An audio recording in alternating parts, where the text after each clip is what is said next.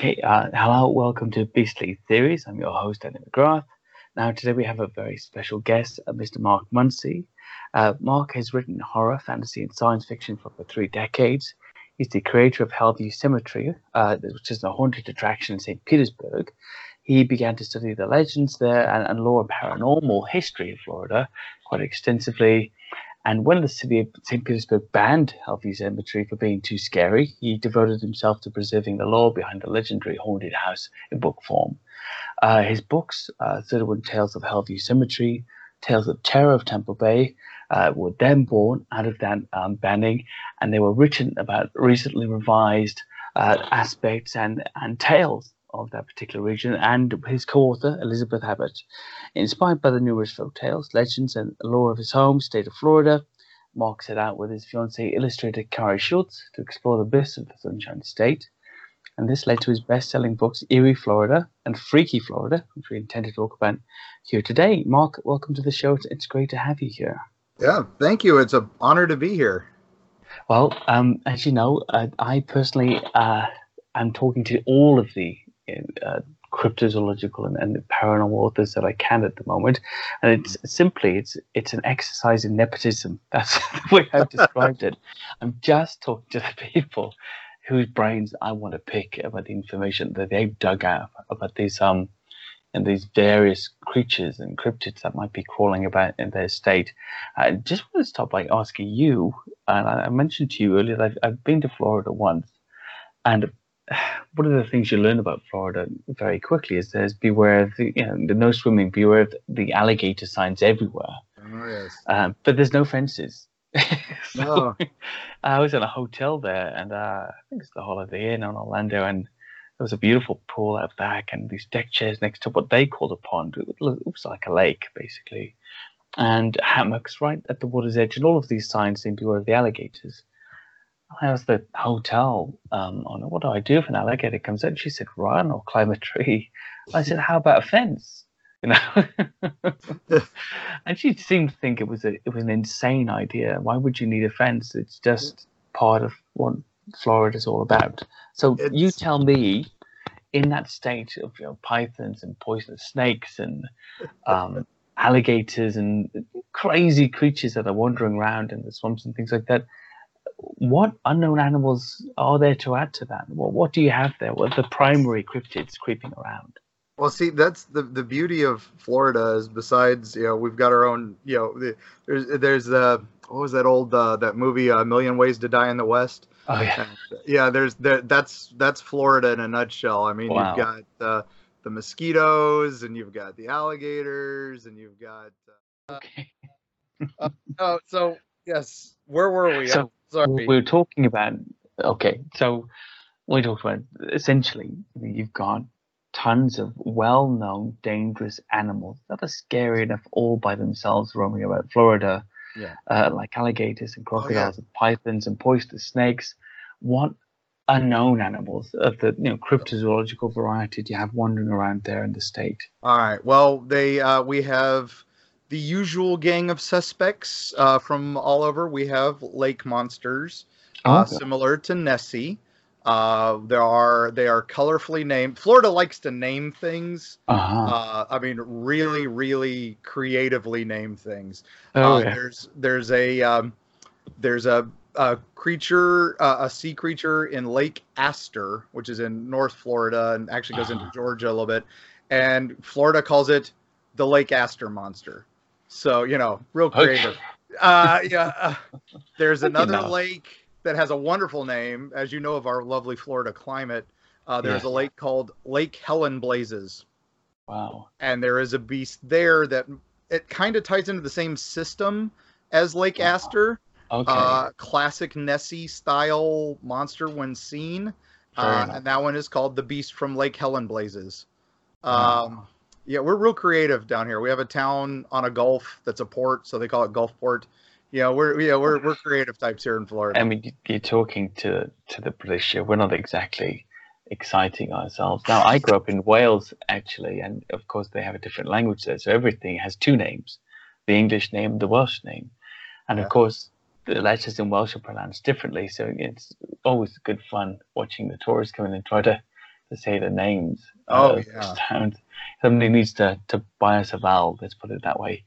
Um, and so that, I mean that's very interesting. Lake monsters to me, uh, and, and especially with a you know connecting river or waterway between the two of them as, an, as the Nessie variety. I think that's that's quite exciting. Now, do they do those lakes have any connection to the sea, or are they are they landlocked, so to speak?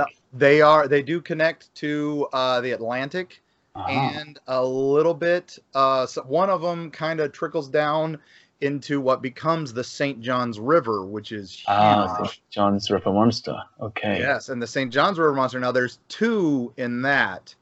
Uh, one just called the St. John's River Monster, and it's supposedly so big that it walks on the ground of the river, and you can still see its head. Oh Because The waters in that area, some some of the areas near some of the springs there are very clear. Uh-huh. So it's fresh and saltwater mix. Uh, Okay. St. John's. Okay. Um, and then the most famous monster there uh, was from was spotted a lot in the 70s, but his story goes back a lot further too, even back all the way to the uh, late 1800s. Um, I know that's not long for British, but for Americans, late 1800s is like when history started. Uh, yeah. nothing before 1776 matters. We don't care about that. Uh, no, no, I, I, saw that with some of the houses. I grew up in a house that was um, it was not particularly old, but I think the date on it was something like um, eighteen seventy something, and the, the little street that we're on now, again, not particularly old, but it's eighteen sixty six, I think. And you think, well, it's eighteen sixty six. It's not the oldest thing in the world, you know, but it's not yesterday. No, here, you know, where uh, my house was built in the 1940s, and everybody's like, "Why don't you tear that down and get something nice and new?" And I'm like, "Because everybody else does. This is Yeah, yeah. No, you keep that. five 40 hurricanes. Those new Yeah. stuff. Yeah, definitely. Keep your old house. If it survived that long, you should Yeah. keep it. The um, but the monster of the St. John's that's famous uh, was uh, he was so different because he was noted to be uh, the color of boiled shrimp. Uh, so he got the nickname Pinky. Oh, Uh, okay. That was at the height of Nessie mania. Hmm. um, and uh, because that was right around the time In Search of was airing and stuff like that over here in the states, and um, so you know he he became uh, you know infamous in the Jacksonville area up north Mm. Florida, and um, and uh, the uh, he was even cited in the 80s when somebody claimed to have seen this giant body out on the side of uh, Lake Majori, which is at the end of the St. Johns River, and um, when the people came out to find, you know, the townspeople came out to see it, uh, it had washed away supposedly or something. And uh, Ah. so um, now he's been theorized to be albino seals or albino manatees, which do congregate in some of his areas of sightings. But uh, that that famous sighting of him with like a snail-like head and a shell on his back and uh, and very pink, you know, that's not something you you know, you hear every day in the cryptid community. No, that, I mean that's that's quite odd as well. Um, did it still have a kind of a long neck and, and flippers or anything like that described? Yeah, it's it, they said it, it was kind of like the the hump of a giant turtle, the long neck that stood out of the water about three feet, and the head turned, and it either had horns or eye stalks, and it Oh, looked okay. more like a snail uh, type, but Uh-huh. but the tail was on the other side of the river, uh, you know, which is a good you know uh, about half mile at that point where the sighting wow. was.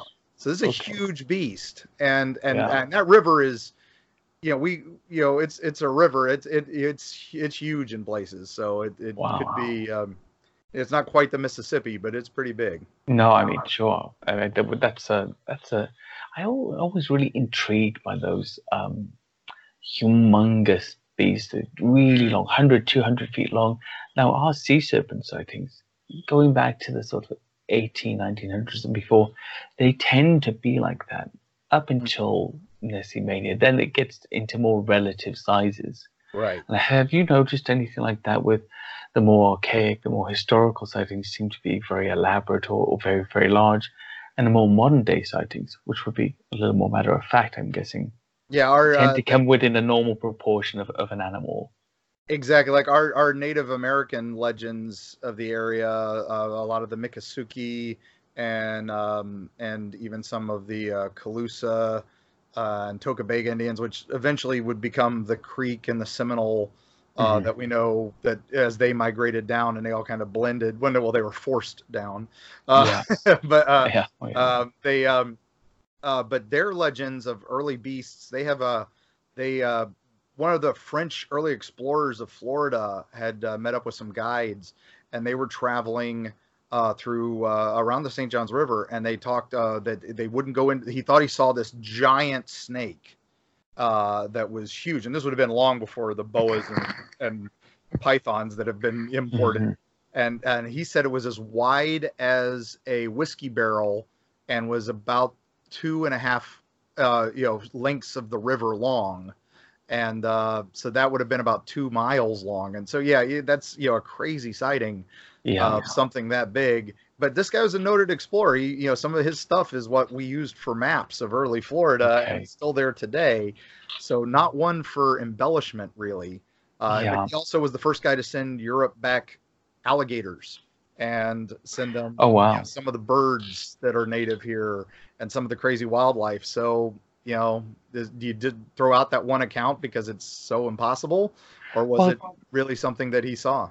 I think it's um, for me personally in this particular genre, there's certain things um that we find easy to accept and others that we we don't. And I actually have a question about that view. So I've investigated a lot of Bigfoot sightings here in the UK, but also a lot of werewolf or what people would call dogman sightings now, mm. I guess. And I find the Bigfoot sightings quite easy to believe because I could possibly find one or two candidates in the fossil record um, for it. And of course, there's footprints and all these kinds of things.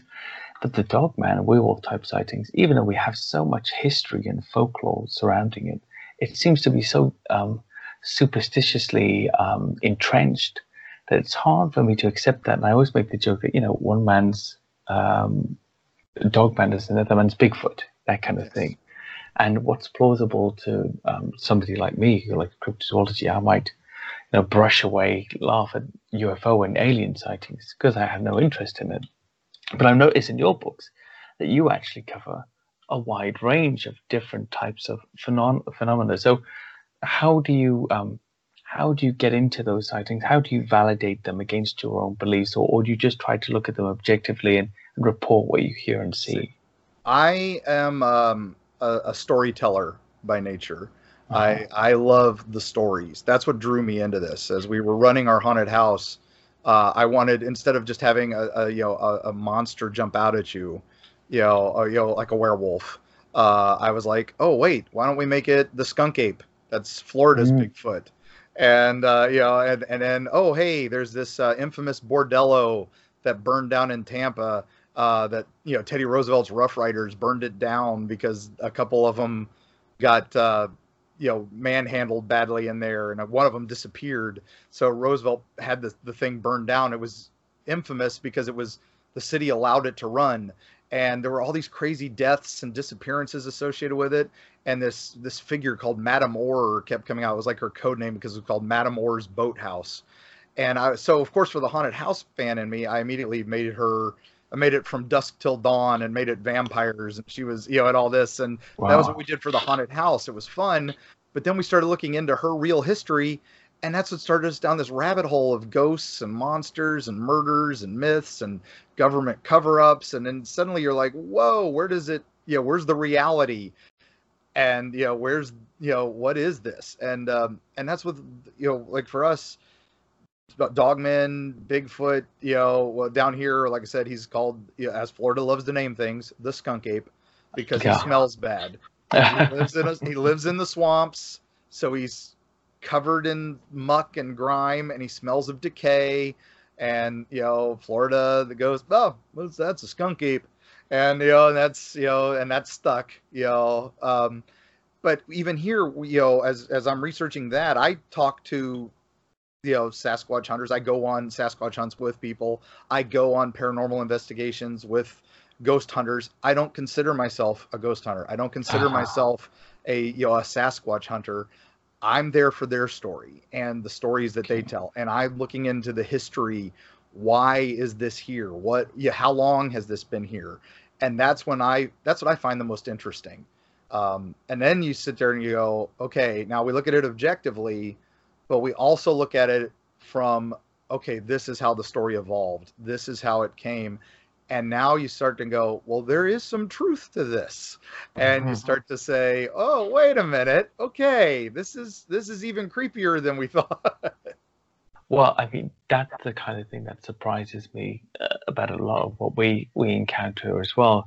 I, I don't really get involved in the paranormal and the supernatural side of things, but it is very intriguing. And and one of the things that constantly comes up as a problem for me, actually, not having uh, much of a belief in that, is when I talk to my witnesses um, and I'm investigating their credibility. And a lot of that is to do with interaction and sort of little psychological tells that people give away when they're, they're talking to you or they're fabricating something or, you know, if there mm-hmm. are personal problems, for example, they're um, exhibiting themselves with these imaginary phenomena. One of the things uh, that I struggle with is that so many of the paranormal, of the supernatural type, or, or the even alien encounters, uh, witness reports that I've read, seem to pass the same tests that I give to my witnesses for the things that I believe might be true. And then that creates a difficulty because, of course, it spreads out and is is there conflict you know between the different types of phenomena? Does one cancel another one out? And i'm just wondering what you think about that. When you encounter so many different types of phenomena yeah. is there any particular cryptid or or ghost or um, alien type phenomena happening in the area that you seem you think seems to contradict something else that you've investigated? Does, does that make any sense? Oh yeah yeah no we uh, yeah.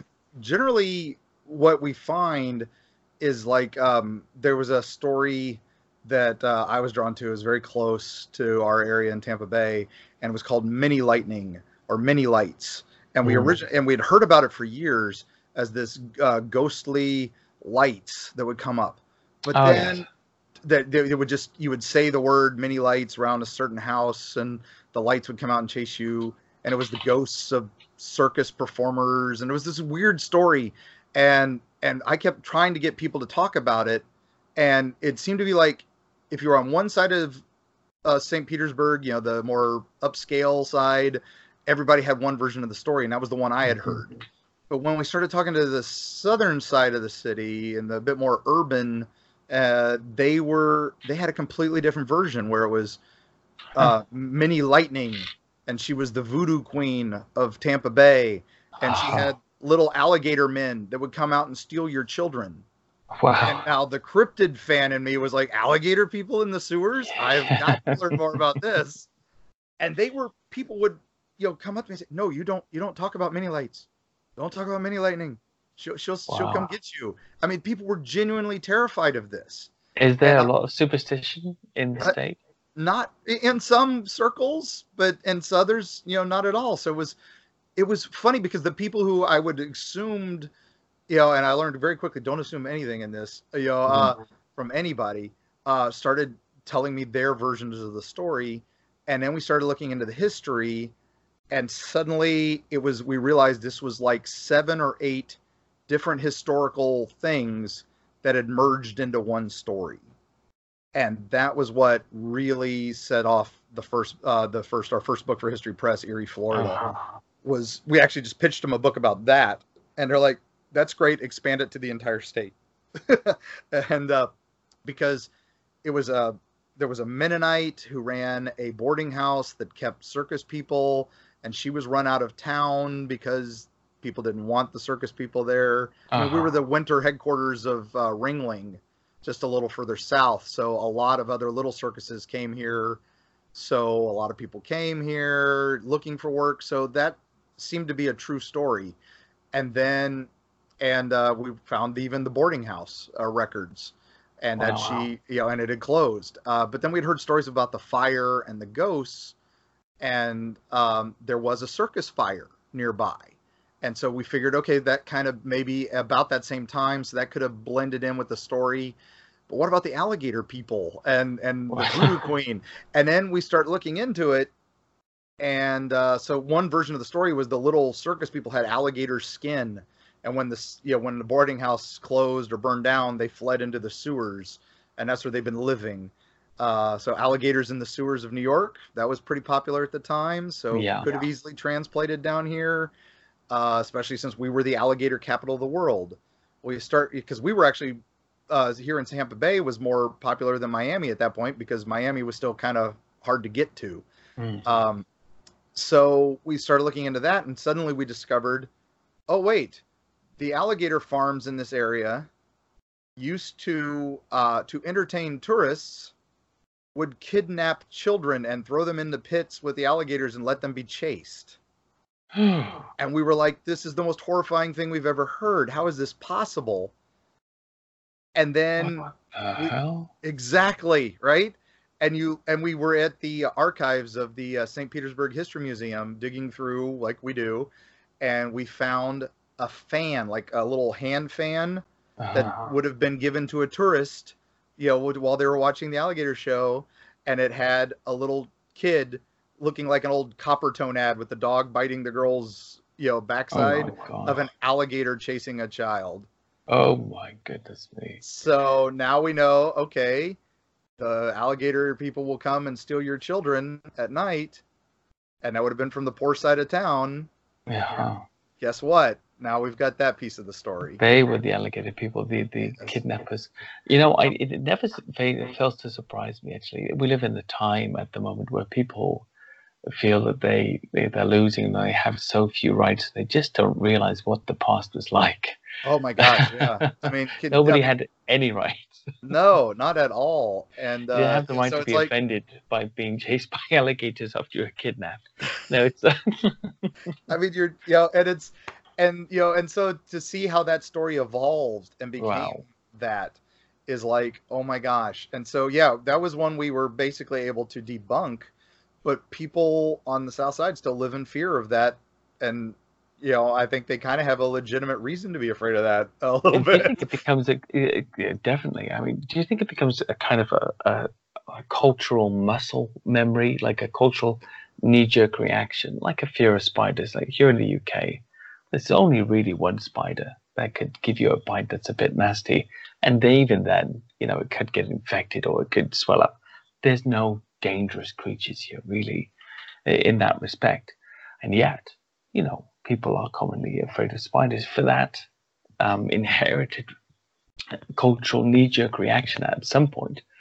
They would have encountered spiders that could have killed them could have hurt them. Oh, yeah, we have, um, but not for thousands of years. Yeah exactly. There it makes sense but here it doesn't make any sense. Yeah. everybody knows the spiders can't kill you. Um, so it's it always appealed to me as a strange thing. We, we inherit these weird cultural muscle memories, uh, things that we are afraid of, and they become myths and legends, and they develop, and it's a Chinese whisper kind of thing. Now, do you have any other examples of things like that? Of um, I know the skunk ape is said to be a, a real creature, but are there other more archaic, older versions of the skunk ape in Florida's history, uh, more mixed up with myth and legend? Yeah, we uh you know because we did a lot of research on the skunk apes for both books because we we found we found the ones uh, down in the Everglades seemed to be more lanky and orangutan like and kind of orangey and um, and there's even the skunk ape headquarters down there that you can go to and uh, um, and their photos look like that of, of their evidence uh, and then you go um, up into the Ocala National Forest, which is the huge. Whenever you look at like a lighted view of Florida from space, you see Uh-huh. all those lights of all the big cities on the beaches, and then you go a little further inland, you see all the suburb areas kind of lit, not as bright, and then you see the big shining heart that's Orlando with all the theme parks and everything. Uh-huh. But then there's these big dark areas all around it, and well, you know, the south one is obviously the Everglades Mhm. but then there's this b- two big spots in the middle, and one is the Green Swamp, which is the head of the Everglades. Up, it's actually the home of Florida's aquifer, and that's you know thousands upon thousands upon thousands of acres of just swamp. Wow. And then uh, and then there's the Ocala National Forest, which is huge as well. It's one of the largest uh, state forests in the in the United States, which is saying a lot. We got some big ones, um, and it covers a big you know chunk of the state as well. And that has the more classic Sasquatch style, and that's the ones that the Indians of the area uh, and now the current you know, the the current inhabitants, of the Seminole tribe, uh, tends to talk about that uh, quite a bit.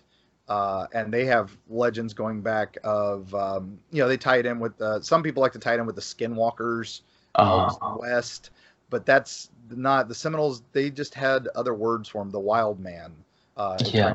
I, I will not try to butcher it uh, for my my seminole friends uh, outgoing back if you're listening i promise i won't try to spoil that i won't butcher that word for you oh, uh, that's okay. uh, uh, but um, but it just generally just means wild man. wild man language. basically yeah in their language and and and they talk about him as a friendly thing that would come and uh, you know and and speak uh, or sing to the village but it wouldn't come into the village it wouldn't actually you know but it was near near enough and it would communicate with them and and give them gifts from the forest and stuff like that. And then they would give them offerings of meat and other things uh, uh no vegetarians here. And uh and uh and uh so that you know ties in you know so you, so you suddenly you start going okay well is that is there a mythological connection to that? And then and then you get as as we love to name things you get one that is probably one of my favorite mythological or possibly just one of the craziest cryptids and that's up in jacksonville and that is their our very own skunk ape and he is called uh it's in the small town of bardin and he is known as the bardin booger uh, okay. This is so. This is a common. A booger is a that's a common um, American theme, isn't it? Yeah. Throughout the country. yeah Um, of appalachian descent usually uh, um, which is uh, they, they that's when they is the boogeyman. yes. Uh, you just call him the the booger.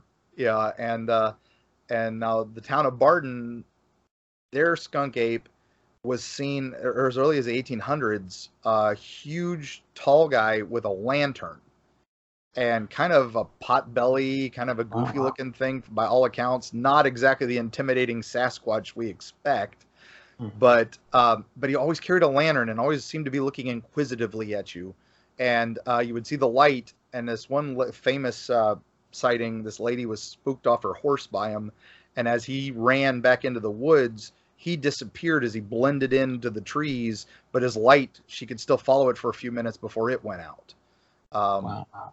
and so that again kind of became huge in the 60s uh, a local newspaper discovered the stories and uh, this one editor decided to write a column as the bardin booger. Uh, and it was basically his way of comment commenting on the changing of times. And you know it was kind of like i've been here 100 years and i've seen this come and go and it was signed you know bardin booger. And it was you know it was and so and then the whole town kind of took up on that and uh, sightings started pouring in and hunters started coming trying to catch the thing and um, and that was another one we kind of debunked the 60s boom uh, because when we got up there uh, the guy there was a place there that everything happened and this this is a a one stoplight town there is just Mhm. a grocery store and some outlying farms it's Oh, not God, okay. at all Yeah. um, but the grocery store slash hardware store slash everything was called Bud's Groceries. It's still there. Bud's still there. Uh, and he was kind of Bardin Booger Central. He had a sketch of the creature. He had articles. He was, you know, he has like this X Files tile type file on it. And um, so when we Bit went of, up um, to inter- Cryptid tourism, bit of branding. Exactly. And when we Yeah. went up to interview him about this, he pulls out the file and it's all the clippings and all this. It was pretty crazy. And he's like, he's like, yeah, in the '60s, I had one of my boys dress up in a costume and run around, Wow. and he He almost admitted got. Oh, he totally admitted it, just totally out of the blue. I didn't even ask him a question about it, and he's like, he's like, and um, and he's like, and uh, and then he got shot at by one of the hunters, and the sheriff called us and told us stop it or somebody's going to get hurt and so we stopped uh, but then sightings kept coming you know after that so Okay. what do you say you know yeah he had a guy in a costume at one point but the 1800s he hadn't been around that long Exactly. I mean, what kind of costume are we talking about that period of time as well? It was a burlap yeah. covered in fur, right? I mean, no, it wasn't even that. It was a gorilla costume. He admitted he had bought a gorilla costume. Okay. And that was it. So. Okay. I mean, I think a lot of these things, and th- what about genuine sightings? Actually, one of the things that stands out to me with things like Patty and a, a few others is that whenever you see, there's a lot of you know cryptid commerce going on around the place at the moment, and a lot of great photos and you know funny little conferences with some great Sasquatch suits. One of oh, the yeah. things that stands out in every single one of them, they can't get the musculature that you see in the Patty film or, or some other examples as well. You can't get that realistic movement of, of body beneath fur, even when you spend a lot of money on it. You can uh, you know, do the face well, you can get some animatronics in. You just can't fake that bit very well. And that to me stands out a lot because, of course, Patty was in the was it 67? I, I forget the exact date now, actually, uh, the Bluff Creek. And um, and here we are, you know, 50 odd years yeah. later, 51 years later, and we still can't make anything as good as that. No, and, and amazing and, thing. And and some occasionally some sightings pop up, and you sit there and you go, "Wait a second, what is that?" You know, mm-hmm. um, some like I said, are pretty easy. We we there was a recent sighting we were called out to. the The beauty of when the books hit and we started getting on radio shows like Coast to Coast AM, that was huge, and uh, a couple other big shows. Suddenly, I get my email box went from getting a few emails here and there to dozens to hundreds, and uh, you know, and now yeah, I get tips from you know readers and fans a lot, that, and uh, and I they are invaluable. I love some of these things. Um, and one of them was that we had got, and as soon as it hit the news, I got flooded. And um, with uh, they had seen a, uh, a couple truck drivers had seen a giant flying pterodactyl uh, mm-hmm. near the town of Brandon, Florida, which is near Tampa. And I'm like, oh shoot, that's that's a short drive for me. I'll go. I got to go see this. Wow. Uh, went out, talked. There's some campers nearby had seen it as well, and it had been there for a few days. So now a lot of people might just not be familiar with Florida's birds and some of that. So I'm thinking, okay, some of these are could be tourists who don't know what a cormorant mm-hmm. looks like because they kind of look crane or something. Yeah, like they look. Yeah, the cormorants look like almost look like dragons in flight. Mm-hmm. I mean, they're they're pretty crazy or gargoyles. Yeah, you know, uh, if you don't know what you're looking at. And uh, so I'm like, that's got to be what it is. And we go out there, and um, we actually got to interview the the truck driver had been interviewed uh, for the the whole original article. Um, and That's he was like, he's like, I'm from Florida. I know what a cormorant is. I know what this is. That was something completely different. And he told showed us right where it was, you know, in the area he saw it. Um, and we knew there was a camping site nearby. So I was like, well, maybe it might have been a drone or somebody messing with people. You know, that's my immediate uh-huh. thought. And so we go over to the campsite and we're asking around there, and somebody else had seen it.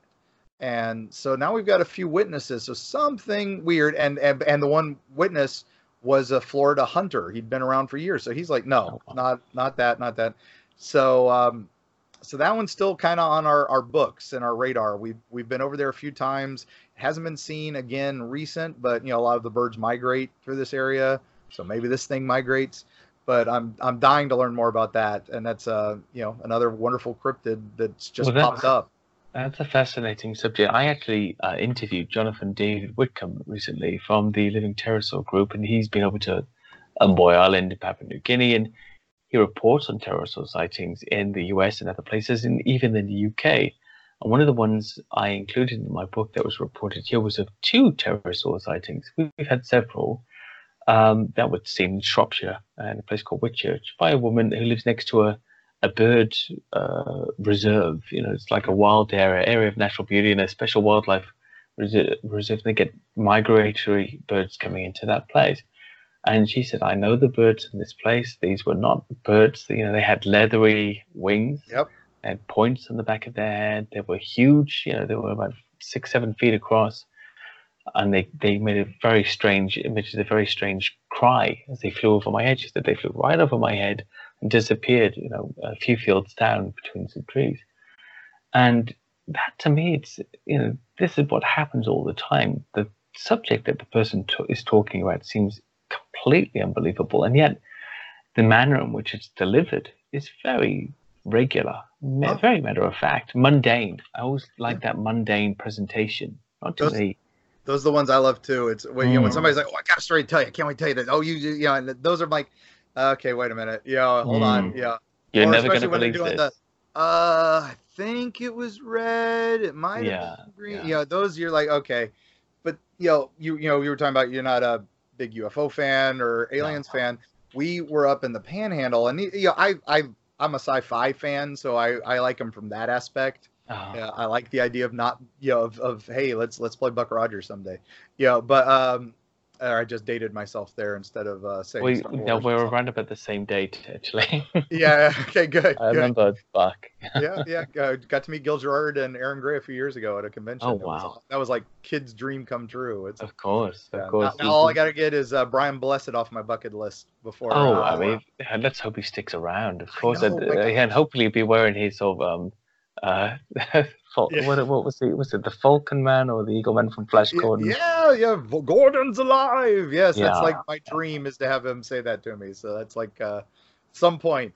Uh, but uh, anyway, um, but yeah. I- So I, we went up to investigate the Gulf Breeze flap, which happened in the '80s. You know, hundreds of sightings, and of course the famous uh, Ed Walters had all these crazy photos that were amazing, and you know he got them over and over again and so he was like set the world on fire and he was you know you know chariot to the gods people were trying to get his pictures published and he was you know the king of ufos and a few years later finds out oh it was a, you know as he moved out of his house someone moved in and found the model kit in his in his seal Oh, and you know and you know and then another kid came out and said he was the the guy who held up the model for the you know, the burned shame. image and you know double exposure. Now he says he was set up that the FBI is trying to cover up his stuff. It's like, dude, you got caught. Admit it.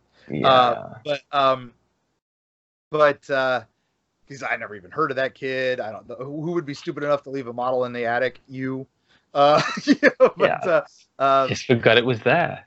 but Right. it didn't explain the hundreds of other sightings at the same time. And in fact, his ship didn't match the descriptions of the other sightings. And there's still sightings out there all the time. And now there's Eglin Air Force Base right there, and the Pensacola Naval Station are right there. So a lot of people think that they're doing like some sort of joint operation Yeah. because they have tested. You know, the stealth fighter was tel- tested there. The you know, the uh, oh, stealth oh, bomber was tested. Yeah. Yeah. And so when we started looking into that, we started hearing more about the USOs, which were the unidentified submerged objects, which were giant black shapes in the water. Now, immediately I'm thinking whale or you know possibly some sea monster cryptid. I'm Mhm. hoping that's what I'm hoping for. But then we're hearing that they come up out of the water and turn into UFOs and fly away. And the most common is the black triangle stuff that you hear about a lot. And we talked to one captain. You're talking about the reason I got off on this subject was that this one captain, so matter of fact, and so deadpan, and and and but also a little hauntingly was like, I was out on the water, my depth finder went from 400 feet to 12 feet, and he freaked out. He thought a whale was coming up under him, or he'd gone off course and was you know coming up on a reef or a sandbar that he Uh-huh. hadn't you know had drifted, and so he goes running out on deck, and he sees the black shape under his under his boat, and it's bigger than his boat, and then it comes out of the water, doesn't make a sound, and hovers above him, you know, you know, and then and then shoots off into the sky without making a noise, and I'm like, and I'm watching him, and I'm watching the hairs on his arm stand on end as he's telling me this, Okay. and You can't I'm- fake that. Exactly. I'm like, you know, I'm, uh, you know, good actors can, but this guy's a fisherman, you know, and uh, Yeah. and he's like, and he was like, I was like, so you've been drinking? He's like, of course I've been drinking. I was on a boat, you know. he's like, he's like, you know, and I- I'm like, nobody else would have said that if they were trying to make it up. They'd be like, oh, I was Yeah. sober as could be. And, And that's then the he's other like- thing as well. Who drinks and sees that? If you Yeah. see anything like that when you drink, you need extra help. This is Yeah, not a drinking problem. Exactly. What? Yeah. What the heck are you drinking? But uh, you know. But then the other thing is, is like he's like, you know, and I'm like, did you take a picture of it? And he's like, of course I did.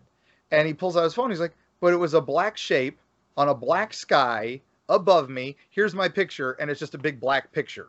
Yeah. you know, it's like Yeah. I'm like, you know, and I always tell everybody is like, yeah, try to take a picture of your nightstand oh, uh, in the middle of the night without the flash. You and can't. see how that picture that's right next to you. See how that turns out on your phone. I did one at the um at the, the I was at Loch Ness recently in January, and I did one at the edge of the loch at nighttime just to show people how dark it was. And I stood right next to the water, and I you know, put the camera out. No lights. A natural view. There was nothing. You could see nothing. Yeah. You couldn't even see a glimmer of water. No, Completely black, and that's that's what it's like at night. That's the natural state without artificial lighting.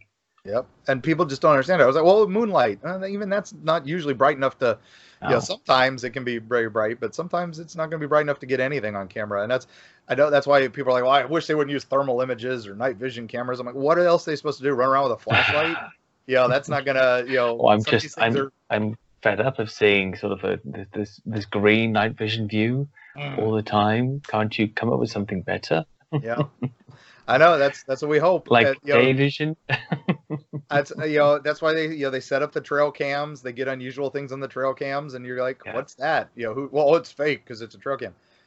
yeah, How do you know? You know, you you know it's it's you know you- it's that's when people come at me and going, well, where's the evidence? context is so important. I think it's so important because uh, there are, are a lot of hoaxes and fakes and things like that. Well, not even hoaxes, but just um, overestimations of evidence. I get the thing I get sent most of all the time, which just kills me. I don't get so many red circles anymore around bushes, which used to kill me at one point. just getting all of these bushes covered in red circles with you know claims of things being in them. But it's Yeah. the pareidolia type photos. So you know, I had one recently. Here is a troll in a bush, and it's of course the, the, the focus is pulled back, it's blurry, the picture, and it's zoomed in. And I'm thinking, why are you presenting the picture in this format? You've obviously doctored it and Oh, then yeah. give it to me and said, "Oh, here's a troll." I said, "Can I have the original, please?" Oh, I don't have the original anymore because I cropped it, and then it's you, know, you can't see it on the original. So, Yeah, yeah, come on, we, we all know what's going on here, and we all want to see something, yeah. but you know, this is not. You know, this is not the natural state. One thing I- I've noticed in in one of your books, which really did interest me, and it's because these types of tales are synonymous with, with things around the world, and it does mention a, uh, a name that's dear to me too. So it's the Gnomes of Bok Tower, Lake Wales. oh Wales. yes, Yeah, this is probably what got us the most attention uh-huh. because it was one not many knew, and also we have documentation, which is as a historian and a researcher that was key. I was never going to publish this story. I I had it. It was an email back when we ran the haunted house. This Uh-huh. little old lady from Lake Wales sent us this wonderful email describing this amazing event that happened in her childhood. And um, I sat on it. I mean, we always put a gnome in the haunted house as a tribute to this story. And everybody kept saying, Why do you have a gnome in your haunted house? And I'm like, Is that just something you hide every year? And I'm like, Trust me, it ties to a story. It's just, I can't tell it to you. You know, I want to tell it. I would tell it to my friends and stuff like that and be like, That's so insane. I'd be like, Yes, it is. So there's this area in Florida called uh, near this beautiful. Uh, it's called Iron Mountain, uh, the area, and and Florida, the mountain is 200 feet off sea, above sea level. So that's that's that's the scale. You know, Okay. you know, Space Mountain is actually almost as big as this. Uh, Wow. Yeah, it's you know 200 feet. I know over there is like a foothill. So yeah, this is yeah, it's not the Appalachians or anything like No. that. This is just No. it's a large it's the highest one of the highest points in florida uh, you have to go all the way up to the panhandle to find anything even close to that uh, that even gets higher than that um, but um, it has a lot of weird vibe to it uh, there's a gravity well he- hill next to it uh, are you familiar with those where you, you you park your car at the base of the hill uh, you're like in between two hills and you park your car down in the valley and your car will roll backwards uh, up a hill if you put it in neutral Oh, oh, does it really have a genuine gravity hill? Uh, yes, it's called Wow. Spook Hill.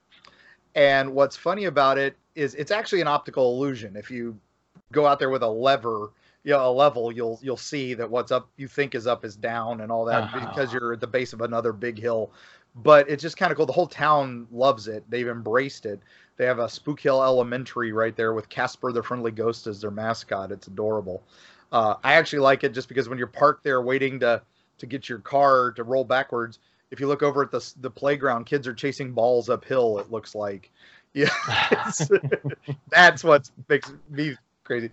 But anyway, nearby is this thing uh, called Bok Tower. This uh, uh, man built this tower and made an impressive garden there. It's still there to this day. It's a big bell tower, and you can see it for miles around because Florida's pretty flat up to that mountain. And um, and so there's a lot of orange groves near there. It's probably the heart of the citrus industry of the state. And the old groves are still there. There, you know, it's like driving through what must have been 20s and 30s Florida because you're on dirt roads, orange clay, and you know, and all these citrus trees everywhere. Um, but this lady wrote us a story that she, in the 1940s, had lived with her aunt on one of these orange groves in the shadow of, of uh, Bok Tower, and um, they noticed the fruit was going missing so uh, from a bunch of the trees. So they thought they either had fruit rats or somebody was coming and stealing. So they set up traps and they put up some strings with cans, you know, the classic. And um, and the next day, not a rat in their trap, they caught this little man. Oh, wow. um, they said is about. She said he was about six inches tall. Uh, was as small as uh, what they had was a milk bottle. They said, um, and uh, and he was naked. They knew he was a man. He wasn't a baby because he was covered in hair. He was screaming him at a, screaming at him in a language he couldn't understand, mm-hmm. and um, and they didn't know what to do with him. So they called the police, and this is where we get some documentation. Wow. The police come out and they think he's a circus performer. They because again, as I said, Florida was home to a lot of circuses. Yeah. Uh, the Rio Ringling, Ripley's was opening his first museum on the other side of the state. Uh, and uh, so that was you know pretty. Tom Thumb was hugely famous, so it was you know it wasn't unheard of that this could be something like that. And they're like, well, obviously this little guy is not stealing your all your fruit, so you know they they just let him go. They didn't know what else to do with him, wow. and uh, and so you know the family's like, wow, that was weird, but you know she remembers him being on the table, uh, and then she said they the next couple nights more fruits missing, so they set up more traps and they catch the guy again. and they and they don't and this time they call the police that you have to do something about this. They actually caught him with an orange or something. Um, and it's like, oh my gosh. So they police take him in. They can't put him in handcuffs because he's too small. So they put him in an orange crate and cart him off the, the station. And that's when she said all hell broke loose. They started trees and rocks and all this were thrown at their house, and uh, they they they didn't know what was going on. They went outside and there's dozens of the little guys, wow. you know, screaming at them. So they call the police. The police come back. They apparently tried a couple translators. They had uh, a Spanish translator and a Portuguese translator. They didn't understand them. Um, and again they're they they are freaked out by this so they let him go again and they all flee out into the woods um, and the cops you know left it at that now i was you know after i talked to this lady i was like oh my gosh this is amazing um, and i sat on that story for years and uh, she passed away and i'm like well now i'll never be able to get any more information on this i'd kind of kept up with her a few times i'd gotten a couple phone interviews with her um, over the years um, pre-internet days, and um, well, early internet days. I think it was an AOL address. Um, anyway, uh, she, you know, we, we we thought that was it. I was, and we started doing this book, and I'm like, I would love to run this story, but there's no way. But then, thanks to the internet, I got on Facebook and got on a little. Did you know? You know, you know, you know. Do you remember growing up in they have all those groups like that. You know, oh, you, yeah. you remember yeah. back in the '60s in this town, and you know, in this, and I got onto the Lake Wales, which is the area around there. They had one of those groups, and I said, "Does anybody remember anything about a farm and circus performers being arrested for stealing oranges?" I left it as vague as possible. Uh-huh. Uh, I admitted I was throwing out a wide net just to see what if I could get even sure. some corroboration. And sure enough, a civilian worker for the police station remembered the case. Wow. And called me. And well, he messaged me on Facebook and I got him to call me. And they, uh, the Lake Wales Police Department is so excited that this might have actually happened that they were digging through all these old records to try to find the original reports. Now, this is the 1940s, so these were paper records. They're in archives in Florida. The only thing we got was the two officers, you know, saying that they went out to the farm on this day, apprehended a diminutive suspect that could not be spoken with.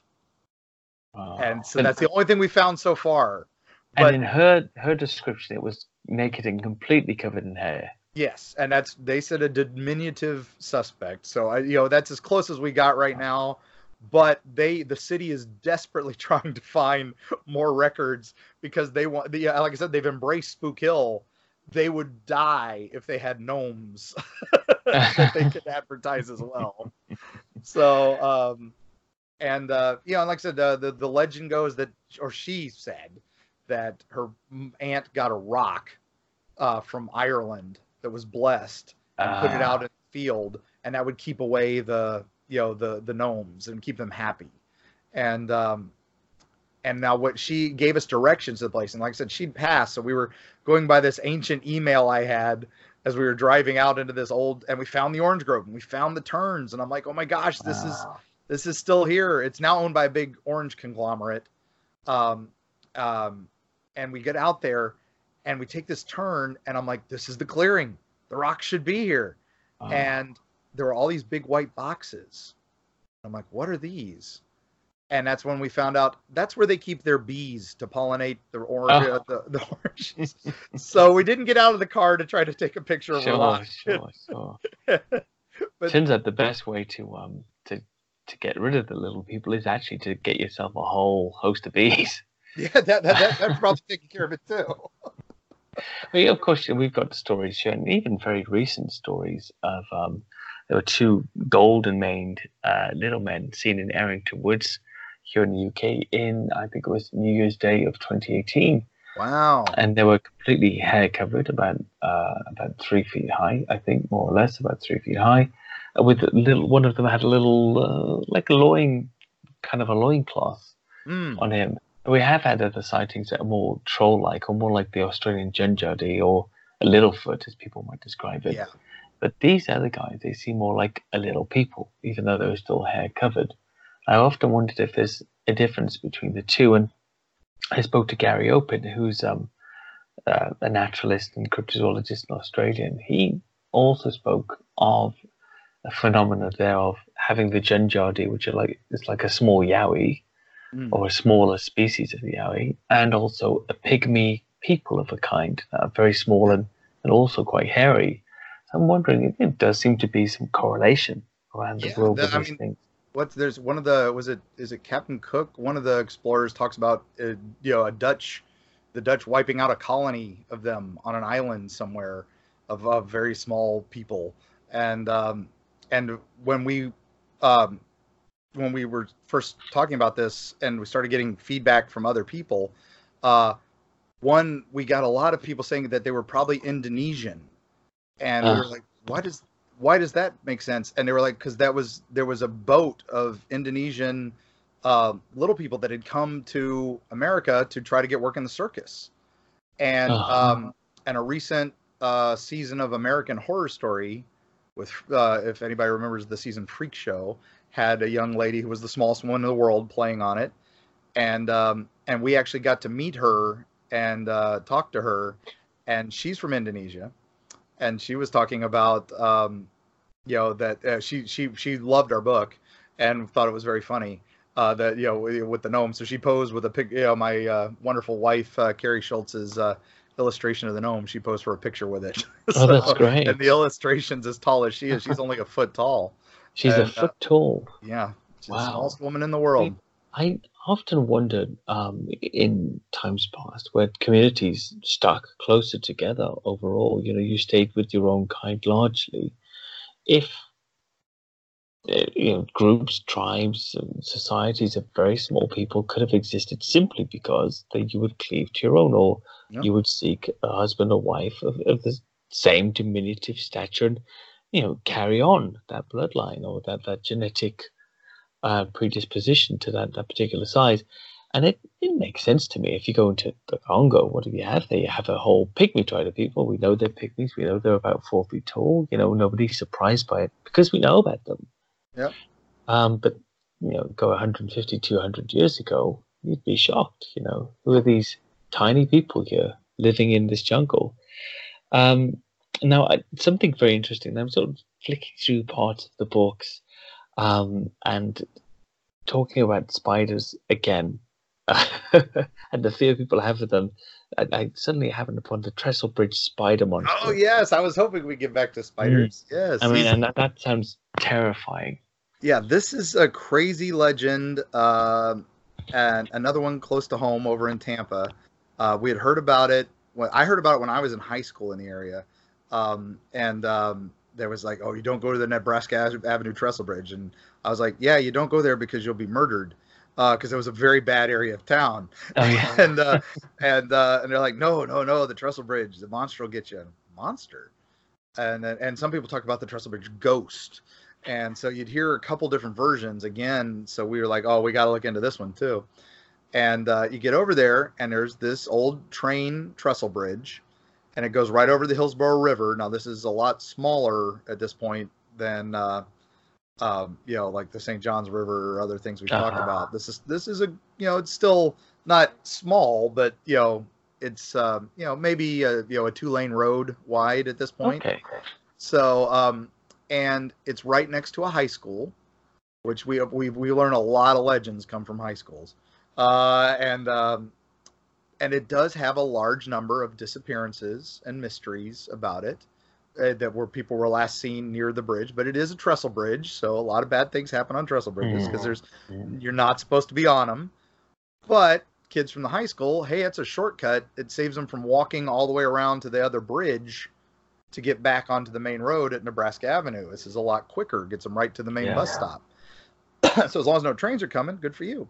Well, the legend goes that there's this creature that lives under the bridge and it this body you see this what looks like a guy in a suit uh, sitting on the bridge like right about the middle of the bridge and you hear him going help help uh, or crying out or just making moans depending on which version of the story you hear. And then when you know when you go out and you're lured out onto the bridge to to to get him you realize that suddenly this spidery creature rises up behind him and it's using the body like an angler fish no. use a you know a bait. It's actually this sea spider looking thing with angled legs and all that. And if you've ever seen a sea spider, those will terrify you. Mm, yeah. uh, even though they're not really very dangerous. Uh, but but so then you've got the choice of either get eaten by this thing or the water below. And there, like so, there's a lot of suicides, a lot of mysteries off this one little bridge. There are a lot bigger bridges in Tampa Bay that have a lot more suicides, but this one still has a lot too, and uh, mm. and it's um, it's pretty crazy. So it's uh, so that's an interesting monster. And what's funny about that is we realized it kind of tied into the internet uh, Slenderman phenomena because um, the you know, that it was a Photoshop monster urban mm, legend, make an urban yeah. legend and uh, you know he became infamous online. But suddenly he started growing tentacles out of his back, and no one really knows where that came from because the early hmm. legends didn't show anything about that.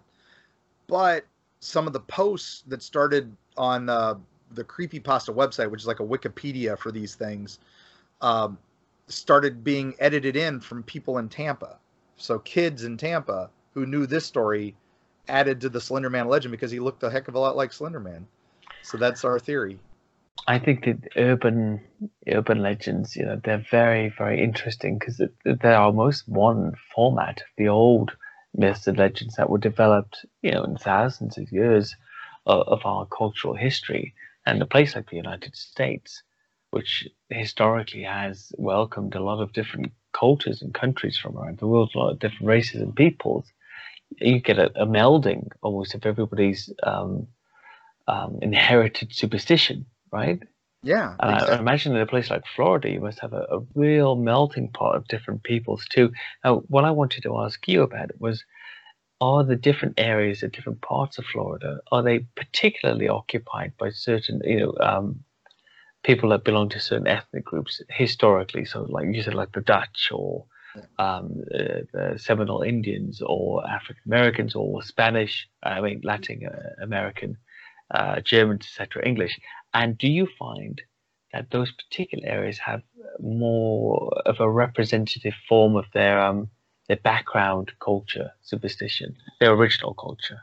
We get a lot of um, yeah. Uh, Tampa has a, a, a district uh, known as Ybor City, which was the cigar capital of the world for a time, and it had a lot of Cuban and Spanish immigrants.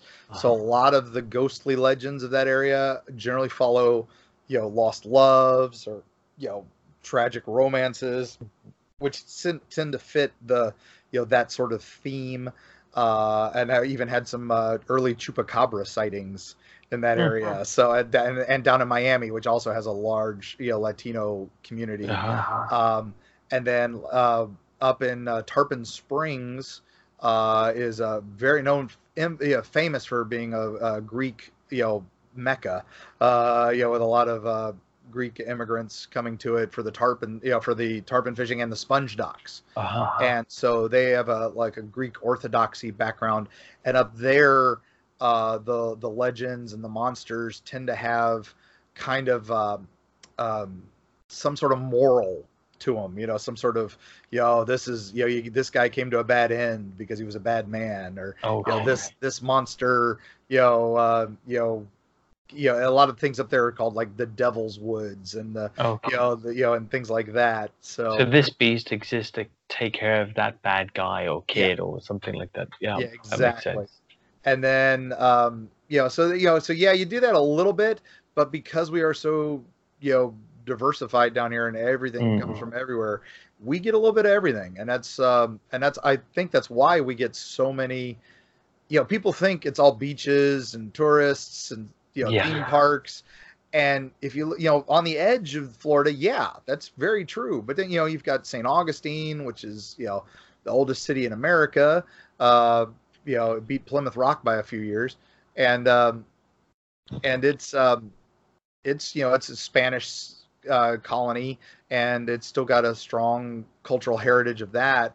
Um, I mean, you know, 1500s and 1600s, and the town likes to pretend that it, you know, most of the buildings there are still from that.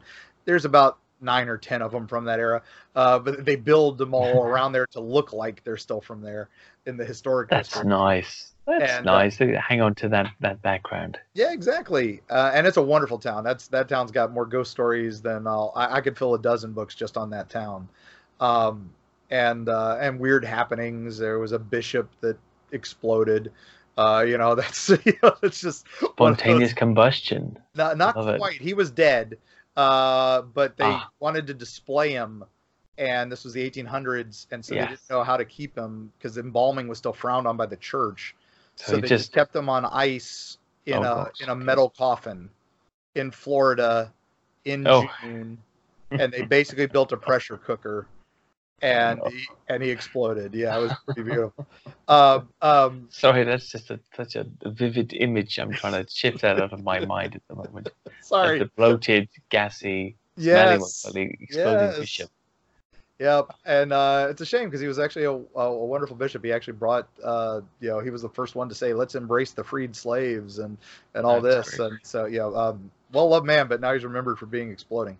Uh, but um, but yeah, you know, so you get all that over there, and amazing stuff all over the state. And but then you get further inland, and you get the rurals, you, you get the suburbs and the big, you know, the big cities that support the tourism and then you get a little further inland and it's more rural and farmland and that's when things start to get a little crazy and then mm-hmm. like i said you get into those dark areas the the the green swamp the the you know the national forest ocala national who's forest living out there? Is there anybody living in those areas? Yeah there's small towns. There's uh, a lot. If you go into the green swamp there's a great uh, guy that we team up with a lot.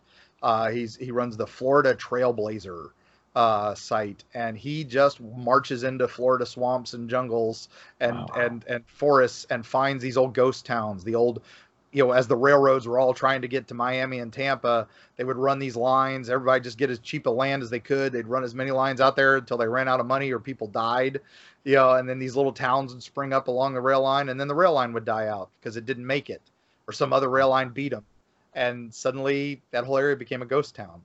And, uh-huh. but there's still families out there. There's still people who live in those little towns and stuff. And, and it's just like any cross section of America, you'll find little, you know, rural communities that are, um, you know, looks like something driving through the heart of Kentucky or Tennessee, you know, mountain, you know, hunting towns Oh, yeah. and stuff like that. You know, things you do not expect in Florida, but it's the South, so you know, it is what it is. And um, but then you'll find these big million dollar homes and housing complexes going up in the middle of nowhere because land is so expensive on the coasts people don't mind driving an hour you know to get to town you know let's just build something out here and they buy these hundred million dollar homes you know in the middle of nowhere you're just driving along suddenly you you know past these two old tractors rotting on the side of the road and then suddenly this million dollar housing complex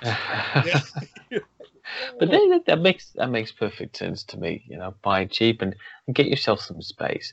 Living here on the, the outskirts of London, you, you really do value what it is to have a little bit of room around you. Um, I I think it's it's a fascinating place, Florida. It, that little stop off that I had really piqued my interest. I'd love to get back out there someday and, and just really get out there in the Ever- Everglades and some of the forests and, and have a look around and, and come back in one piece as well. That would be Yeah. fantastic. go th- go Now- from uh, december to january to february Always by at the march the mosquitoes start coming back and then the heat hits in april and you don't want any part of anything from april till you know after we have our 11 months of summer you know then, then you're fine so, Once the 11 months of summer Yeah. are done. So just Yeah, those yeah, three days at the end there. yeah yeah we get three we get days.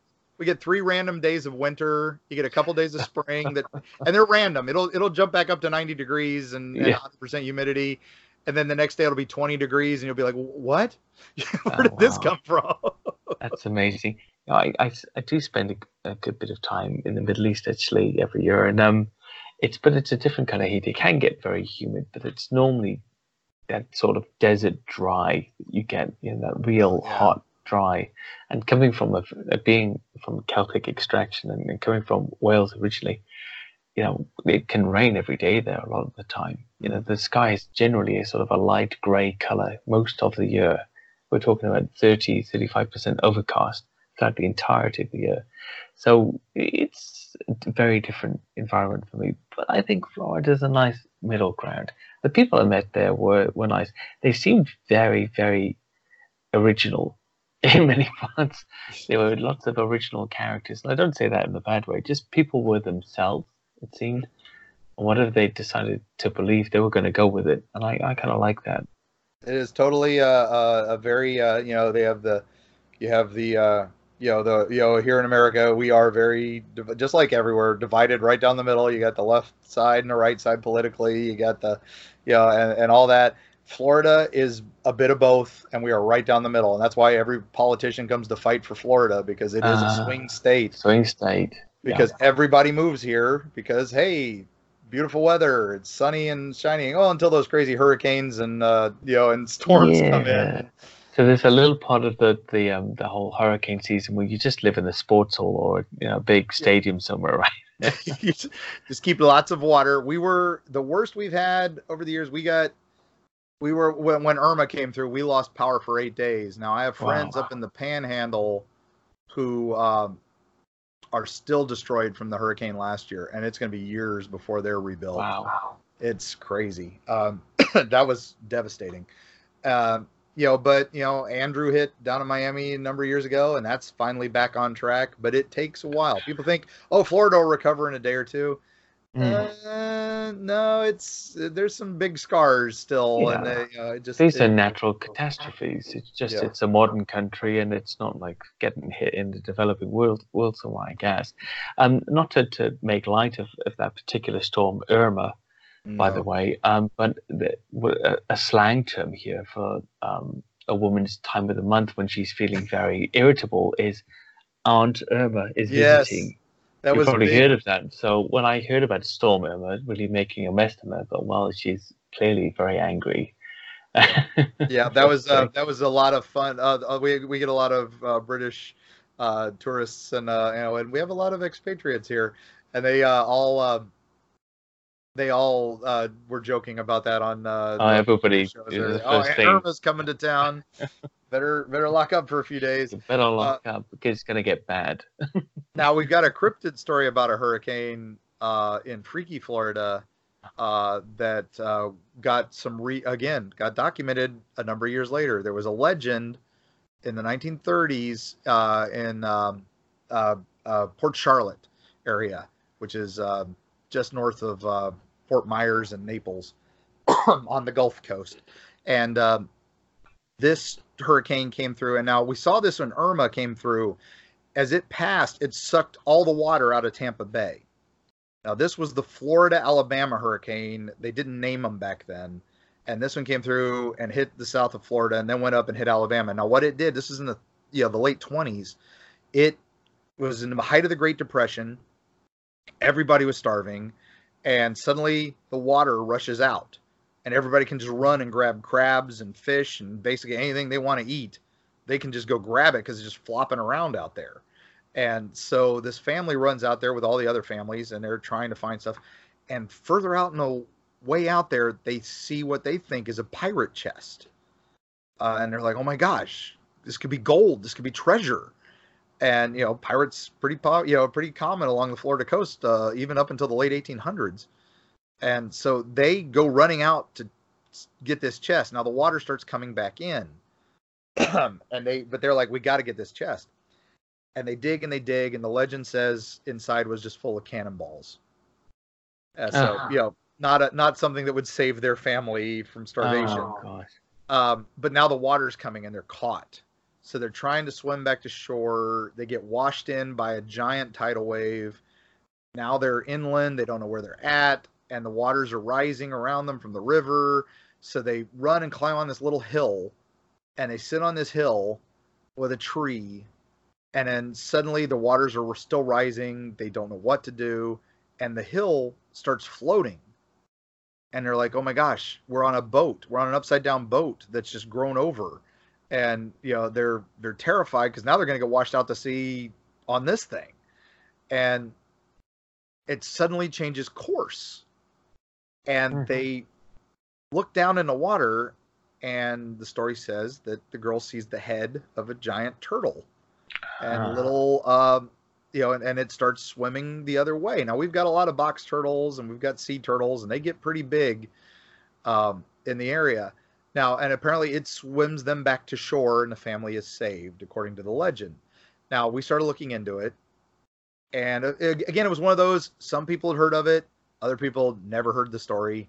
Uh, didn't seem to be a cross section or anything but then as i'm looking into it i found from a 1966 newspaper in fort myers a navy diver who was working on the port charlotte harbor um, doing some work there saw what he described as a 30 foot sea turtle with no shell Goodness.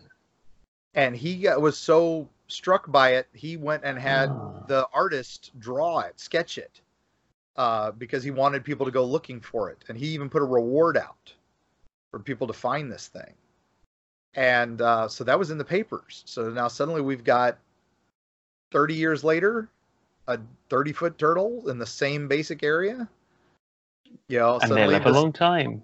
yeah, and they live a long time. And a big one, who knows how long they live. So suddenly, I've got corroboration of an old legend, and Wow. it's you know modern you know true journalism and true historical accounts. You want three verifications, and then the old classic Weekly World News and some of these you know websites. Uh, they if one person tells it to them, it's legit. It's got to be true. We split the difference. We want we went for two. As long as we had two backups, it was something we could run with. So, because it's tough to find, you know, three verifications of some of these things, especially just you know lone eyewitness accounts and stuff like that. But that one was just that was awesome, and I, I And love again, uh, giant turtle sightings are, are rare but common Yep. throughout the world, commonly reported throughout the world, in, in the Far East as well. as other places in the US. I think that's uh, what's the other one? Is it the Beast of Busco Bay? There's another one in the US that's quite famous. Large, Hmm. another. Maybe I'm getting that incorrect. Uh, another very, very large turtle. I think with uh, reptiles continue to grow throughout their entire lives. They never stop growing as long as they live, Yep. and I think it's um, it's possible a creature in a super rich environment like Florida, if it could live long enough, could become very large. There's that giant alligator they just found it uh, up in uh, the Georgia border that everybody thought was a Photoshop. Yes. and it How was, big uh, is that? That thing was 700 pounds and 18 feet long. And Did that's they- not I- even the biggest one they've ever caught. I didn't even realize they had alligators in Georgia. Yeah, well, that's yeah. They go all the way up to uh, North Carolina, just not as common as they are down here. It's not. You go down Miami, Alligator Alley in the Everglades, you, you'll see hundreds of them. Yeah, uh, okay. Making that drive, and um, that everybody thinks Alligator Alley is a 75. I never saw an alligator. That's the new Alligator Alley. The original is the old US 41 Tamiami Trail. Uh-huh. And if you drive that, it's a little two lane road down to Miami, goes through the Everglades. And I guarantee you, you'll see alligators any time of year. You may not see as many in the winter, but they'll still be there.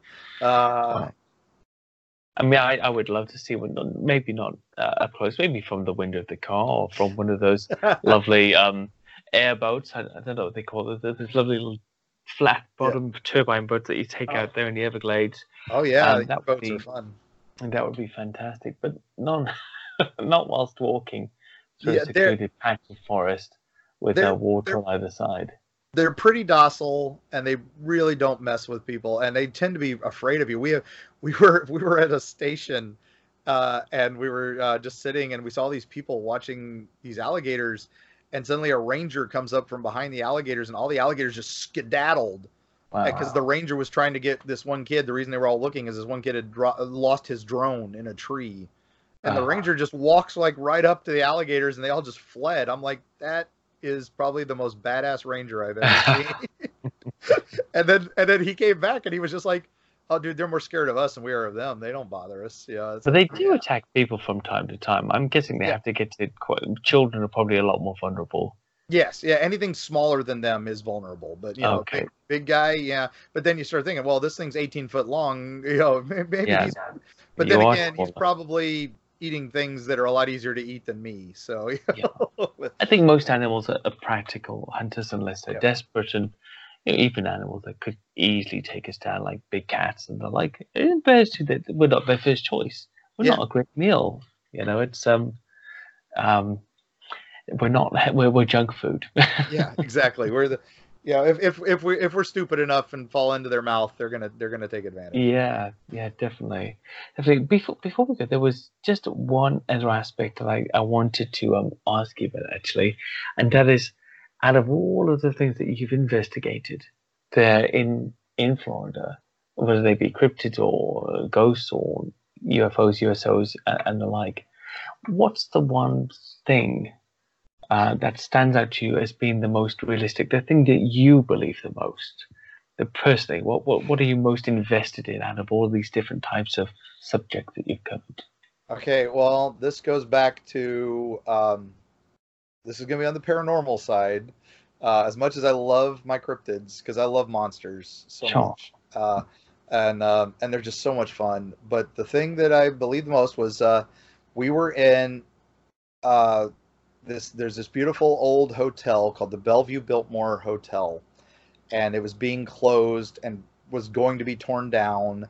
It was an old Victorian uh, hotel built in Clearwater Beach to draw tourists, and uh, had a train line right up to it. It was grand. You know, it's a beautiful place, and it had fallen into disrepair. It was going to cost millions to repair, and um, and had been abandoned for a little while.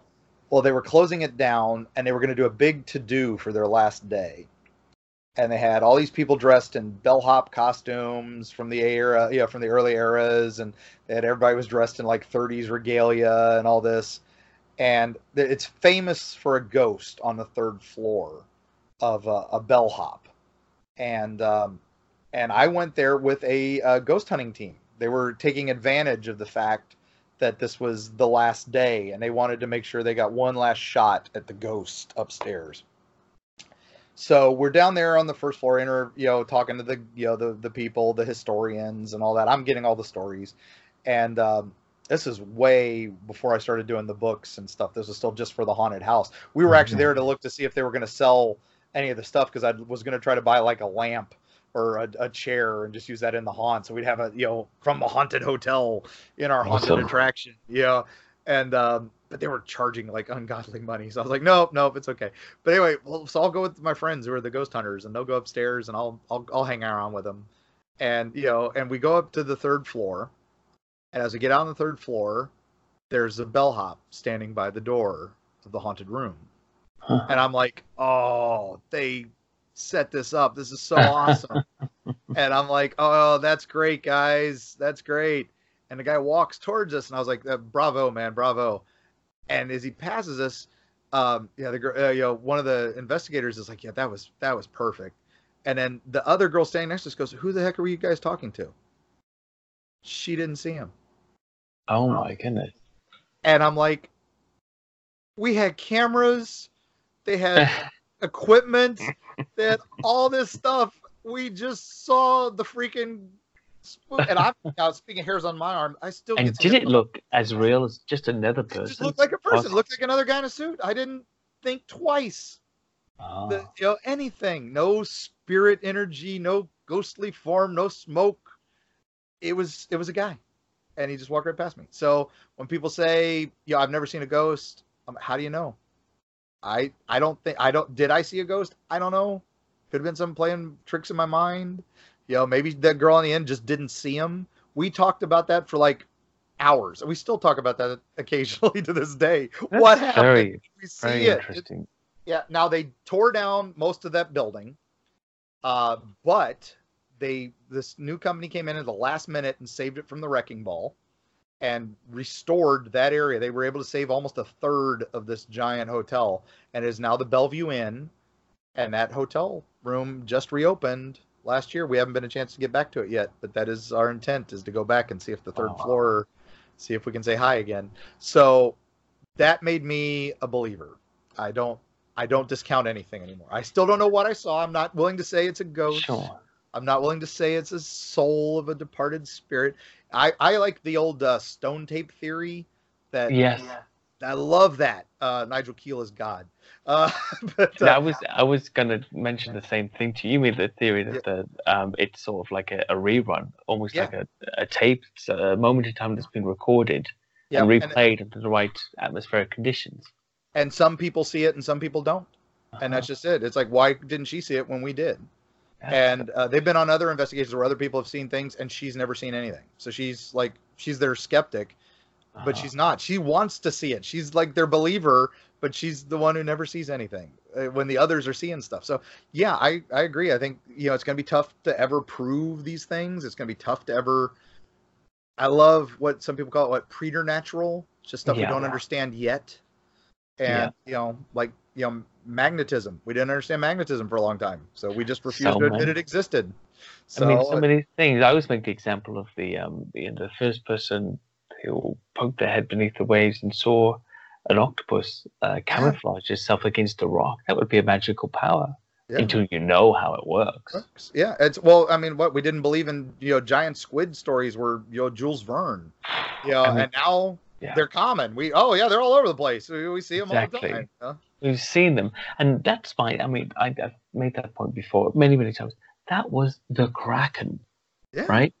And there, you're walking into some museum now in New Zealand or wherever they've got specimens, and oh look, kraken. Oh, nice. I'm wondering in the future, will there be you know some formaldehyde box with Bigfoot in it, or yeah. or a Nessie specimen, or some kind, and we'll just go, oh, yeah, great, because once it's accepted, it's natural, and you're no longer, uh, well, it's still impressive, but it's not. It's no longer a mystery. It's over. Yep. I mean, there's that's the saddest thing about cryptozoology, isn't it? That you're you're you're hoping to make these mysteries normalities. I mean, there's still, you know, chiropractic medicine isn't really considered medicine by many doctors. They, no, they it's just, not. They, they, they, you know, and it's and it's you know, but some people swear by it. You know, some people mm. swear by acupuncture. Some people swear by you know, it's it's one of those. I think this is just this is another form of science that at some point somebody's going to make a, a break and then a, a breakthrough and they're gonna and that'll be it and then suddenly it'll be okay maybe it's legit i think it'll still have that stigmatism till it's you know till the world is gone that uh, you know and and oh ghosts and monsters and and ufos and all that we're, we're gonna see aliens we're gonna talk to aliens someday and they're gonna come down and we're gonna be like well okay, they're real, but not those ones we saw in the 70s. Yeah. you know, that's just stories. You know, those Indians weren't talking to Bigfoot. Those those people didn't see Nessie. You know, it's you know, that's it's I a, think that's it's always gonna be very a very strange thing. And I think I think it's a big ask for anybody um it's a big ask to ask if anybody who hasn't had an experience or who hasn't researched a lot about it to say these things could be real because any rational person has to um, has to be very um, limited about the kind of credence they give to uh, outlandish things. Because if you're very suggestible you'll be taken advantage of so i think it, it's normal to be skeptical and to say well i don't think so but with many of the things that i've um, researched here on on the animal front and many of my friends and, and people like yourself have research uh, on the paranormal front, there definitely does seem to be uh, activity uh, as to what it is. We don't know. We just know that it is. And I think that's uh, that's something worth pursuing further yep. for sure. It's every convention, every appearance, every book signing, um, every time we we're out in public, somebody will come up to us and go, "I read your book.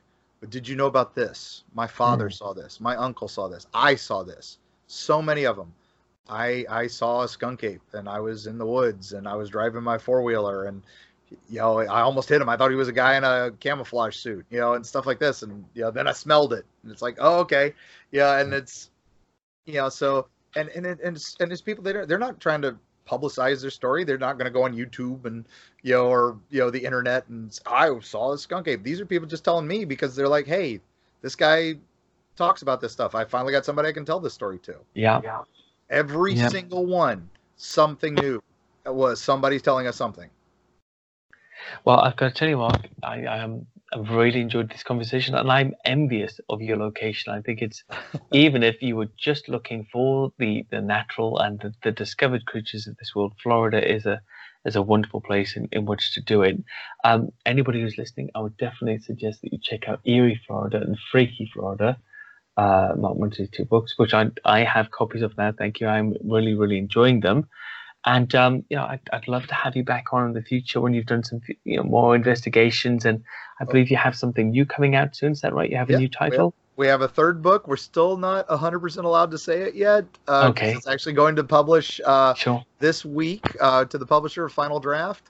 And okay. Uh, once it's official, if you go to eerieflorida.com, you'll see we'll make a big announcement, and uh, that's you can get to all our social media links from there as well. So, and uh, looking forward to you know being back soon. So. That'd be great. And of course, we will post all of those here as well. Mark, thank you for coming on and, and have a lovely weekend. All right. You too. Have a wonderful rest of your week. Bye. Okay, bye.